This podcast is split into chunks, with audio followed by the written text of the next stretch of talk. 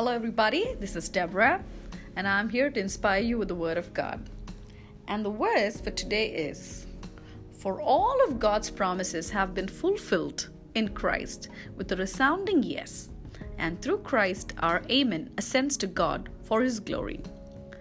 This is from 2 Corinthians chapter 1 verse 20.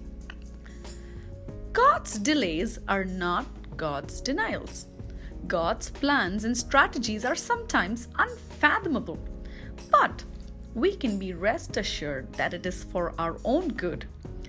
Some prayers are answered even before we utter them, and some have taken really long, and some of them you are still waiting for. In the waiting, we are tempted to give up or doubt God's faithfulness. Hebrews 11, the faith chapter, we see some heroes who would have been victimized, defeated, mocked, and scorned if they didn't have faith. You don't see it in your physical eyes, but you have to see it with the eyes of faith and receive it in Jesus' powerful name. Abel, Abraham, Isaac gave offering by faith. Abraham obeyed by faith. Abraham lived in tents in the land God promised him through faith. By faith, Sarah was able to have a child, though she was barren and old. Imagine Noah building a large boat by faith. He was ridiculed by people for his actions of faith.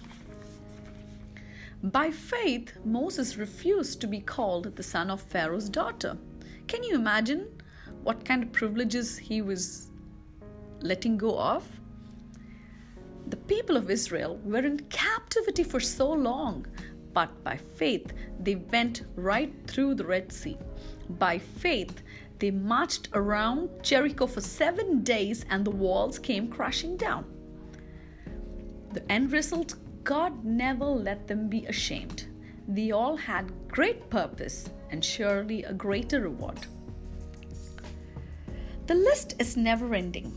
The point is that they all received what God promised them. If God promised you something, hold on to it. Have faith. Obey in faith. For surely God's promises in Christ is always yes and amen. God bless you. Have a beautiful day.